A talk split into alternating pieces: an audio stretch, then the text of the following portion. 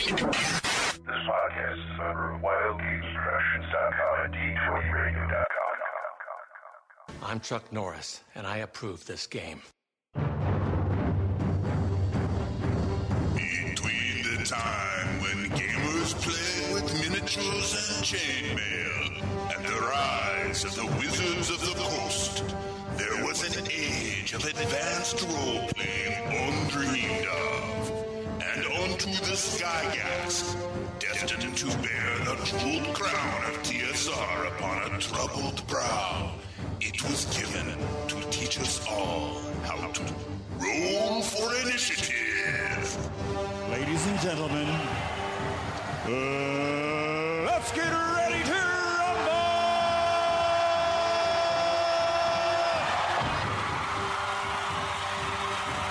The Roll for Initiative podcast. This is mini issue number three.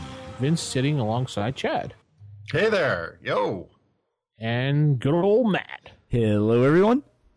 And this week we're going to focus on wrestling. No, I'm just kidding. This week we're going to focus on pure paladins. This week we have some good, uh, good little topic here. Remember, the mini shows are 30 minutes or less of packed information, so you can listen to on your drive or quickly listen to on a jog. Most people like that, so we decided to go with that again. So we're going to talk about paladins this week. And uh, first things first, uh, paladins. When you play your paladin, do you follow the deity's alignment or sp- you start with the lawful good, straight lawful good? Chad, let's start with you first with that one.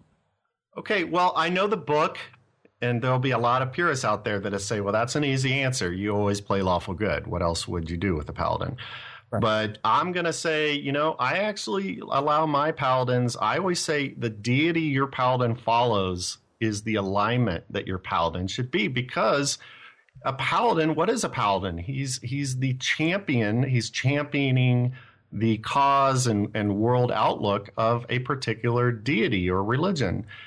And so it, it may always made little sense to me that you would have say a lawful good paladin who is the champion and we'll throw out a chaotic good deity here. I think he's chaotic good. How about hermes from the you know the greek mythos uh, why would this lawful good paladin, on the one hand, be saying, you know, preaching the virtues of law and order, while at the same time reading parables that detail the virtues of a chaotic, good natured deity? It just never quite made sense to me. I think that's always been one of the issues with alignment as D&D and so I, I tend to run it in the in the way that you're if you're going to champion a god, you're going to champion that god's outlook. So I, I let them be the alignment of their deity. Well, you do make a good point. The book never actually says anything about picking a deity for a paladin and whether that paladin has to follow that alignment directly or that paladin has to have a lawful good alignment for, I should say, the deity should have a lawful good alignment. So I guess it is a DM fiat thing going on there. DM discretion. Because it doesn't actually say anywhere you do, but most people just assume that your paladin is lawful good, has to be lawful good, so he should follow a god that is lawful good. Yeah, and I think that's the big distinguishing. Uh, what you just said there is that you know because some people may may hear this and say, well, well, no, it says in the in the player's handbook that they have to be lawful good, but it never says that that they have to follow a lawful good deity. Nowhere in the book, as far as I know, does it say that. I, and so, like you said, I think they just are kind of assuming that you'll do that. If they're not, then again, I'm then the logic there is seems just a bit flawed to me. logically you would say okay a paladin has to follow a good god because obviously he's lawful good good that that logic goes together if he follows an evil god then he really can't be lawful good or good for that matter Right, or he, you know, and they have rules for that. If you want to be a chaotic evil paladin, you know, they they have the anti paladin. They even have uh, Dragon Magazine came out with paladins of for every alignment, essentially. Uh, you know, for lawful evil paladins, which I always thought would be very interesting. But uh, you know, if if you want to be a paladin from the book, and if the assumption is you have to follow a lawful good deity, then again, that well, then that brings up the question: What about these other deities? Why can't they have their own champions? well that's a thing that i think that fifth edition the new one oh fifth edition hmm. Yeah. that they kind of changed on us a little bit that paladins no longer have to be lawful good or lawful for that matter. They just have to follow an oath. So their oath kind of determines what their alignment will be. Because the paladin I was playing was lawful, uh, lawful neutral. So I picked the oath of vengeance. So as long as I stick to the oath guidelines, I'm sticking within my character alignment and play.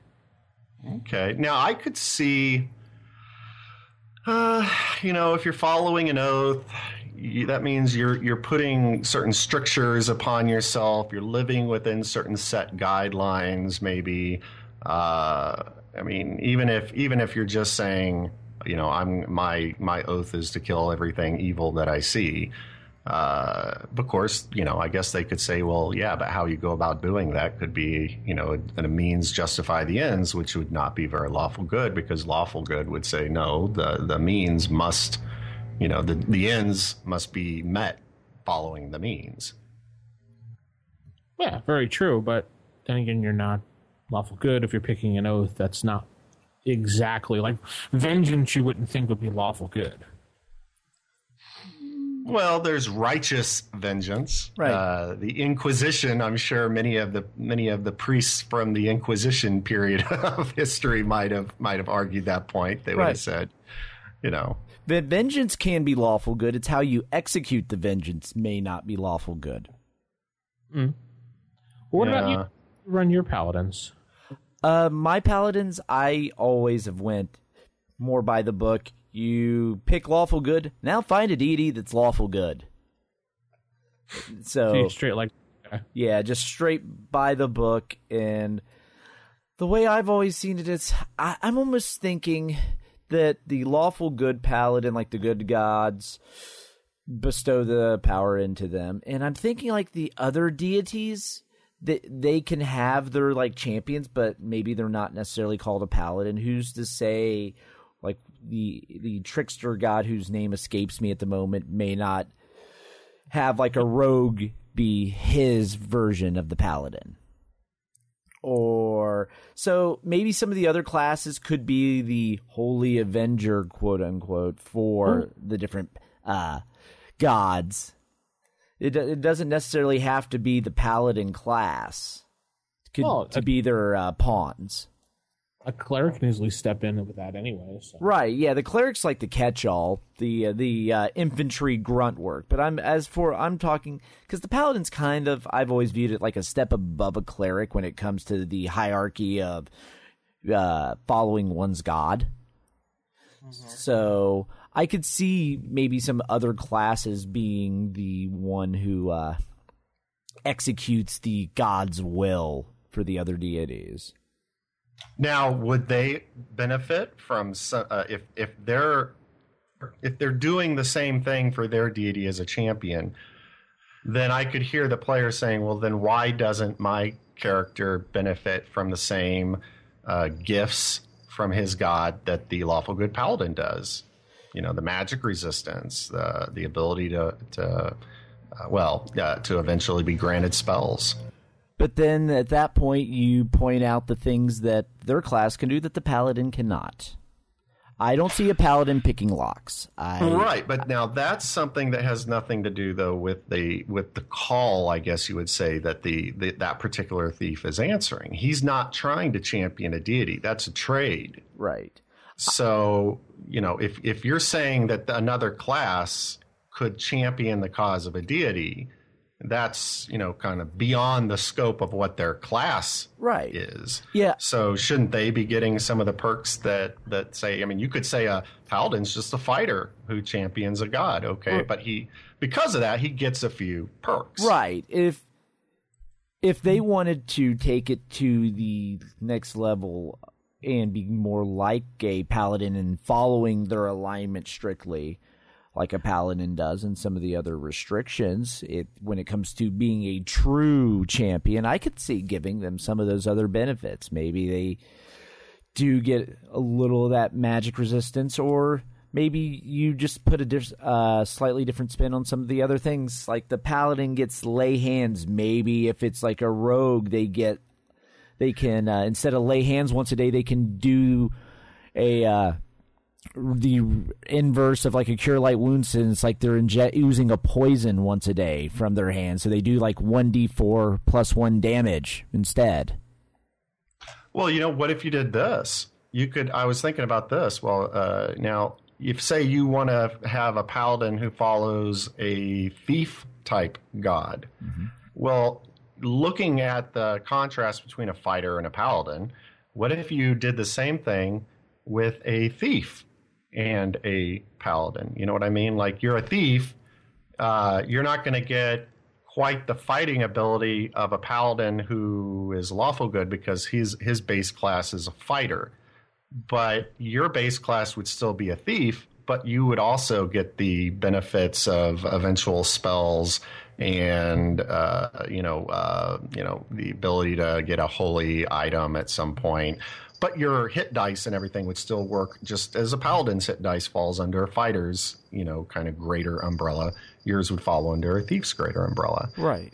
Yeah. and I- same for a magic user if you're following a, a magical you know god. Yeah, I could see that, and I actually kind of like that better than the generic. Okay, we'll just say you're following this alignment and worshiping a different god, and you have the same powers. I think it makes the uh, servants of the gods stand out a little more and have a little more difference, as opposed to, oh, it's the lawful good paladin just with a different coat of paint.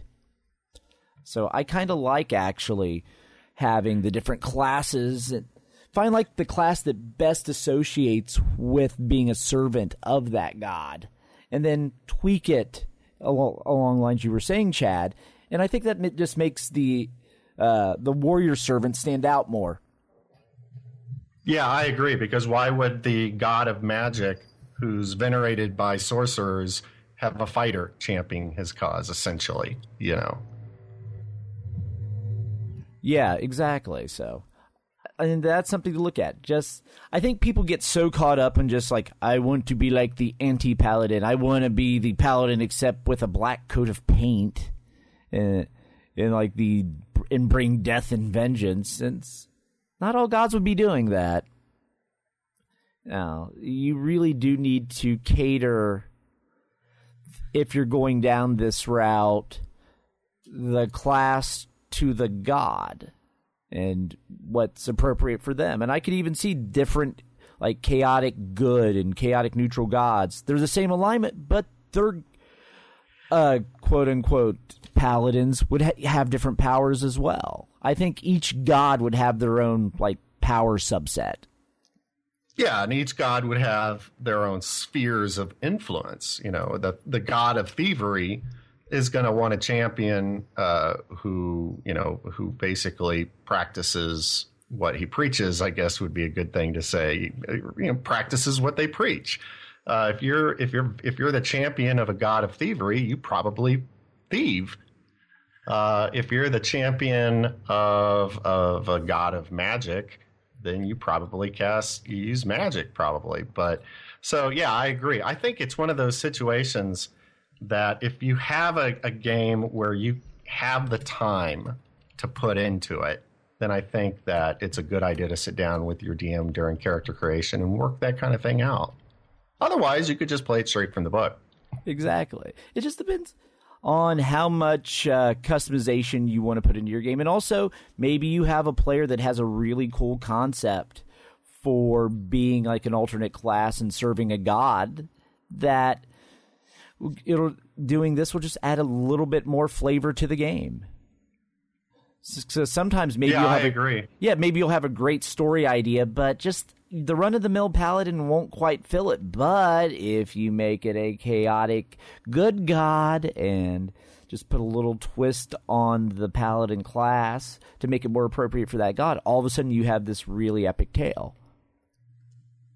Yeah, I, I totally agree. I think I think that could make for a really uh, exciting dynamic in the game, uh, and really kind of uh, change up the paladin a little bit. What do you think? Uh, how do you how do you feel on that one there, Vince? Well, I agree. The dynamic it would definitely change the dynamic a lot. So I think you should go with whatever works for you. So anyway, uh, war horses. Paladin gets their war horse. Uh, you want to talk a little bit about that, Chad? Well, Warhorse is it, it's a neat area. I mean, it's it's pretty iconic with the Paladin is that they have their Warhorse, uh, which I you know it's actually kind of funny that it's so iconic because most dungeon crawls you really can't bring a horse with you. So I've always thought that was an kind of a strange one. Uh, I'm not even really sure where the you know a lot of classes obviously their benefits are based out of actual legends and such uh, do you guys know of any legends where the, the uh, I'm, I'm trying to think of a legend that includes calling a warhorse for a night you know Yeah. Not- Not off the top of my head. uh, it's just you know it's one of those things it's cool uh, i think a lot of players when i ran a game uh, i ran a high level game uh, maybe last year that was set in the nine hells and uh, players was a high level paladin and he was more interested in getting uh, you know like a supernatural you know like steed like a dragon uh, it's it you know i was like ooh what about a horse I didn't really want a horse. but uh, I just find I allow you know I do it. It it, it it's fine. Uh, and and and if I always stress to the player that if they do by some chance get uh, you know a steed with higher intelligence, they have to keep in mind. Uh, I always make sure that the that the steed becomes almost like an NPC. He's he's not a auto, automaton that just you know does whatever the paladin wants him to do. Uh, he'll try to work with the paladin as much as possible, but in the case of a supernatural steed like a dragon, he's going to have his own agenda.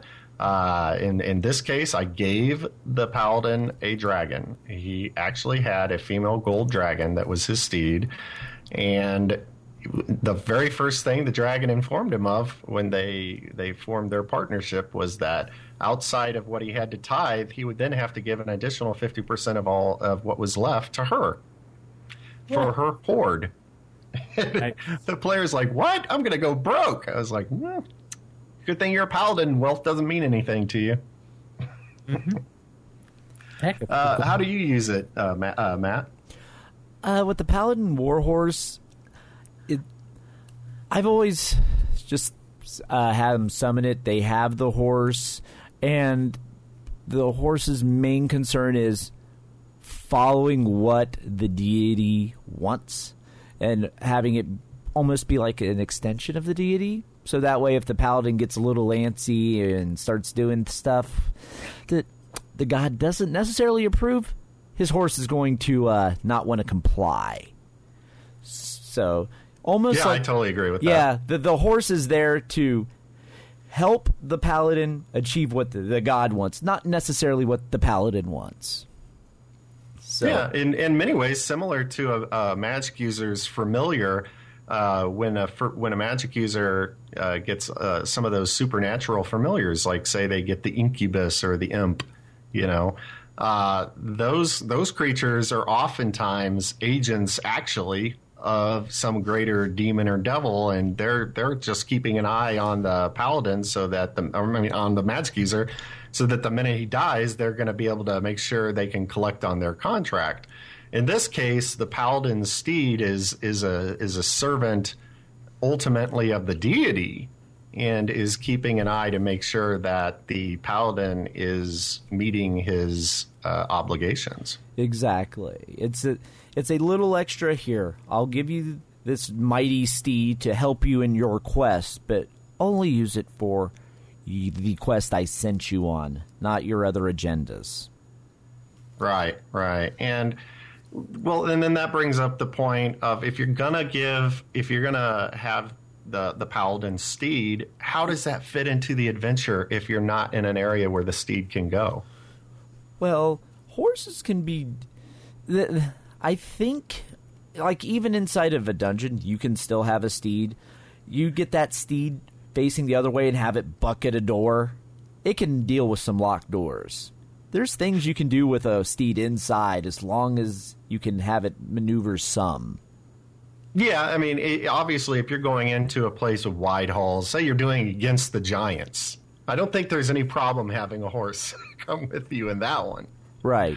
But uh, say you're doing the Caves of Chaos, you know, in B1 or B2, I mean, uh, and you're in some of these narrow, kind of cavernous, you know, areas like in uh, Lost Caverns of Tsojcanth, you know.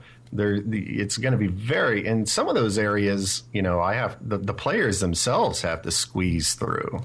Right. You could also, I say, use the the steed as a the effect, kind of like Lassie. Here, go get help. go. You you put the note on it. It runs and it goes back to town to let other people know. Hey, come here. This is what's going on. Timmy's in the nine hells. Yeah. What? Timmy's in the nine hells. Here, hop on. I'll take you there. Or if the party gets split for whatever reason, you could send mm-hmm. the steed to go fetch the other party members, and they hop on and ride in. Miracle, the Wonder Horse. Eh, Yeah, because it's not your run of the mill horse here. I would say it's a little smarter than your average horse here. So it Oh yeah, yeah, be- they're smarter. I, I think even the horse is going to be, you know, low average. right. So it would be able to grasp things of that nature, like here, throw some supplies on this, or go get us some supplies from town. Here's the gold in the pouch. Here's the note. Take it to the merchant. Now go do a little horse trading. exactly. Sorry, I had to throw that one in. so Yeah, it's you know it's it's it's neat. I think it's a it's a neat little perk of, of the paladins. Uh, it it there, but I just I always think it's just kind of funny because it's so iconic with paladin, and yet it's often so difficult to actually fit into an adventure. Right, because I think too often they treat it like a monster summoning spell. Like you summon a horse and now the horse follows you. No, the horse is following your deity. It just so happens it's helping you. Yeah, and and the other thing I see them do wrong when I see paladins use a use a paladin steed is they'll treat it as a meat shield in some cases, and they'll forget that you know if if they're going through a desert region where water is scarce. Uh, they should be making sure their horse gets something to drink before they take a drink. Right, and I could also see if they mistreat their horse, all of a sudden next time they go to summon it, it doesn't show up. Yeah, exactly. Or perhaps if they really, really mistreat it, some other uh, penalties get assessed because they weren't being true to their god. Yeah, and I think that's covered to some degree in the DMG as well. Uh, and you know, I would always say that if you really want to play a paladin and you want to know how you interact with your your steed, go watch the movie Hidalgo with uh, Viggo Mortensen. That's an excellent example, I think, of how a paladin would treat their steed. How about I usually when I did my paladins war horses, uh, I would have them. Remember the TV show Adventures of Brisco County Jr. Yeah. Oh, I remember that. With uh, Bruce Campbell was a star. I kind of made the horse have that type of personality. When you followed him around, kind of warned him, annoyed him, did everything possible to get in his face to you know try to do things. That's how I've done my horses. I've also done the war horses, and they turn into a little statue that you can put inside your backpack. Like a figurine of wondrous power. Yeah, yeah, kind of like that. And they have to activate it by throwing it on the ground, which is kind of funny. But if, but if they're bad, they just throw it on the ground, and just the, the figurine stays right there. And, he's like, "Uh, hello," and, you know, the god's mad at him; it won't work. Yeah, yeah, you could do that too. It's just, now it's just a regular figurine. Yep, definitely. Okay, so moving on. Uh, last thing on the topic agenda here is Holy Avengers. Every paladin wants one. Every paladin quests for one, but you know there's only like one. So when should they start questing for it, and how do we get the party involved? Matt, we'll start with you. Oh, as for when, I would almost say your thing for a Holy Avenger, I could even see making that like your campaign. So I could see them starting from the very beginning, and the they should first be prepping themselves, becoming devout, and just going on quests to prove themselves to their God that they are worthy enough to achieve this holy to obtain the holy avengers so that way their god is more on their side because they know they cannot achieve this goal without their god Well, what about should a new character in the game know about a Holy Avenger? Shouldn't it be something that they kind of find out about while questing? Maybe their god leaks out the information to them slowly. Yeah, I could even see doing that as I think the first few levels of either paladin or cleric should be them going on quests to prove themselves worthy of their god. Hmm. So as they're doing that, then you could start laying the hints down for the Holy Avenger. And then they realize, oh, I should probably make myself stronger, more devout, prove myself worthy so I can be this great champion for my deity. And do you think it's one Avenger per world, or Oh, absolutely. I would say this is a unique artifact. There's one of and one of only, and perhaps there's even other paladins for your deity also trying to achieve it as well. So then, what happens when you it becomes like this race between all these alike line paladins? Or how about your paladin goes questing for it and he finds out that another paladin already has it? Right. Then what happens there? Do you, does he fall for the temptation of stealing the Avenger from the other paladin to achieve his quest? Does he wait to see if that paladin falls and errs in his way so that way he's justified in taking the Holy Avenger from him? So Yeah. there's a Good lot you question. could do with that. But the, I think the main question is here: How do you get the party involved? Because most people will be like, "Yeah, no, I'm not going to bother with that. What does it benefit for me? Oh yeah, you get a you get a powerful sword. What do I get? Right. Well, that's when you also start throwing in, like, if you have thieves, you start throwing in. The Holy Avenger's not just going to be stuck in a rock in the middle of nowhere with nothing else around it. There's probably going to be other stuff, other powerful stuff. Perhaps it's in the possession of a mighty magic user, at which point, I'm sure any magic user in the party would love to loot all of his magic items in his spell books. Thieves, I bet that magic user would have a lot of treasure. So there's ways to entice them through like material needs. Or perhaps they're from a land that a great evil's fallen upon and the Holy Avengers what will save their land and hmm? bring good back to the world. Yeah, like Excalibur. Exactly. I mean, that's essentially what Excalibur is. It's a holy avenger. Uh, I, I go with the idea that, that in my campaign that there you know there are not many holy avengers, but there might be like you know the the twelve of them in the world. They're they're a limited artifact, in other words, and I always go with the idea that paladins from first level have heard stories of these fabled swords that had been carried by the great champions of their gods and done great deeds with them. Uh, they they might even have visited one of the maybe the greatest temple to that deity uh, has enshrined uh, one of these swords. Perhaps it's it's in the tomb of an enshrined of, of the great enshrined uh, paladin epic hero of days past, and and uh, and the way it would go out to the party members is is one. Uh, at a certain level, uh, the the de- the paladin performs a deed uh, for the deity selflessly and is in great danger, and and and the deity somehow uh, makes the the avenger unasked for available in some fashion. Doesn't have to be directly given to him, but it, it, in a in a roundabout fashion, the D and D manages the deity manages to make sure the paladin gets it.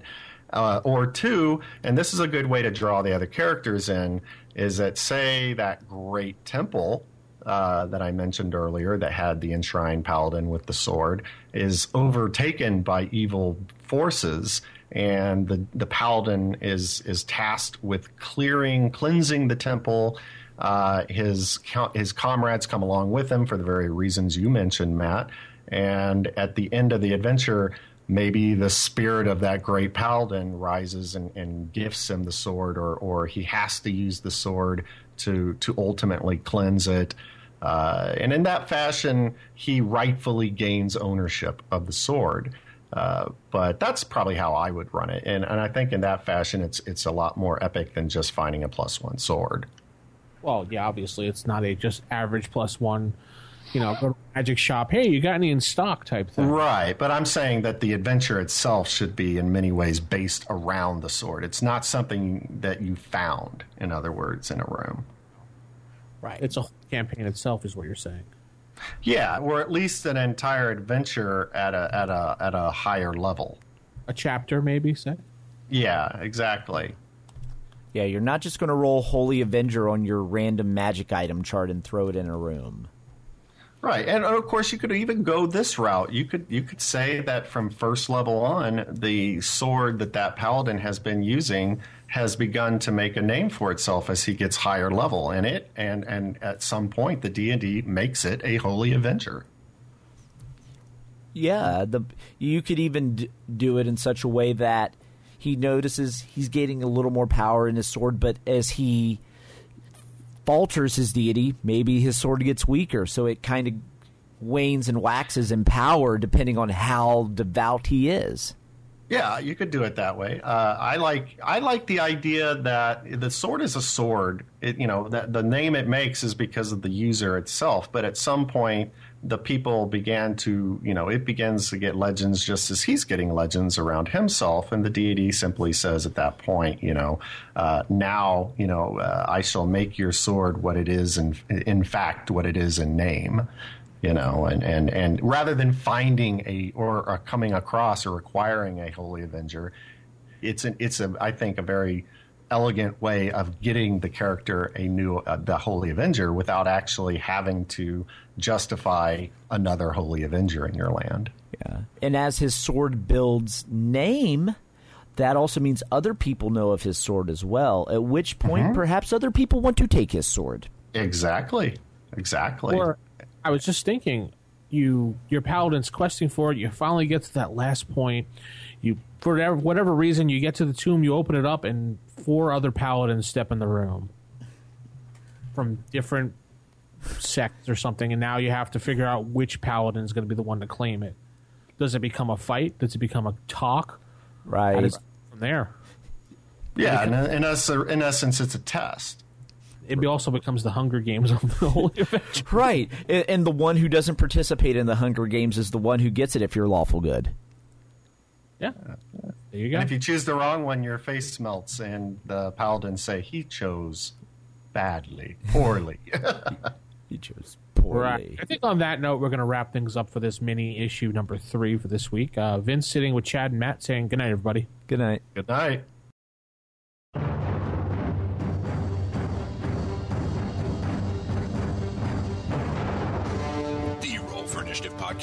Production of Wild Games Productions in association with D20Radio.com. You can visit us at RFIPodcast.com or contact us on our forums at OSRGaming.org or even by calling us at 570-865-4210.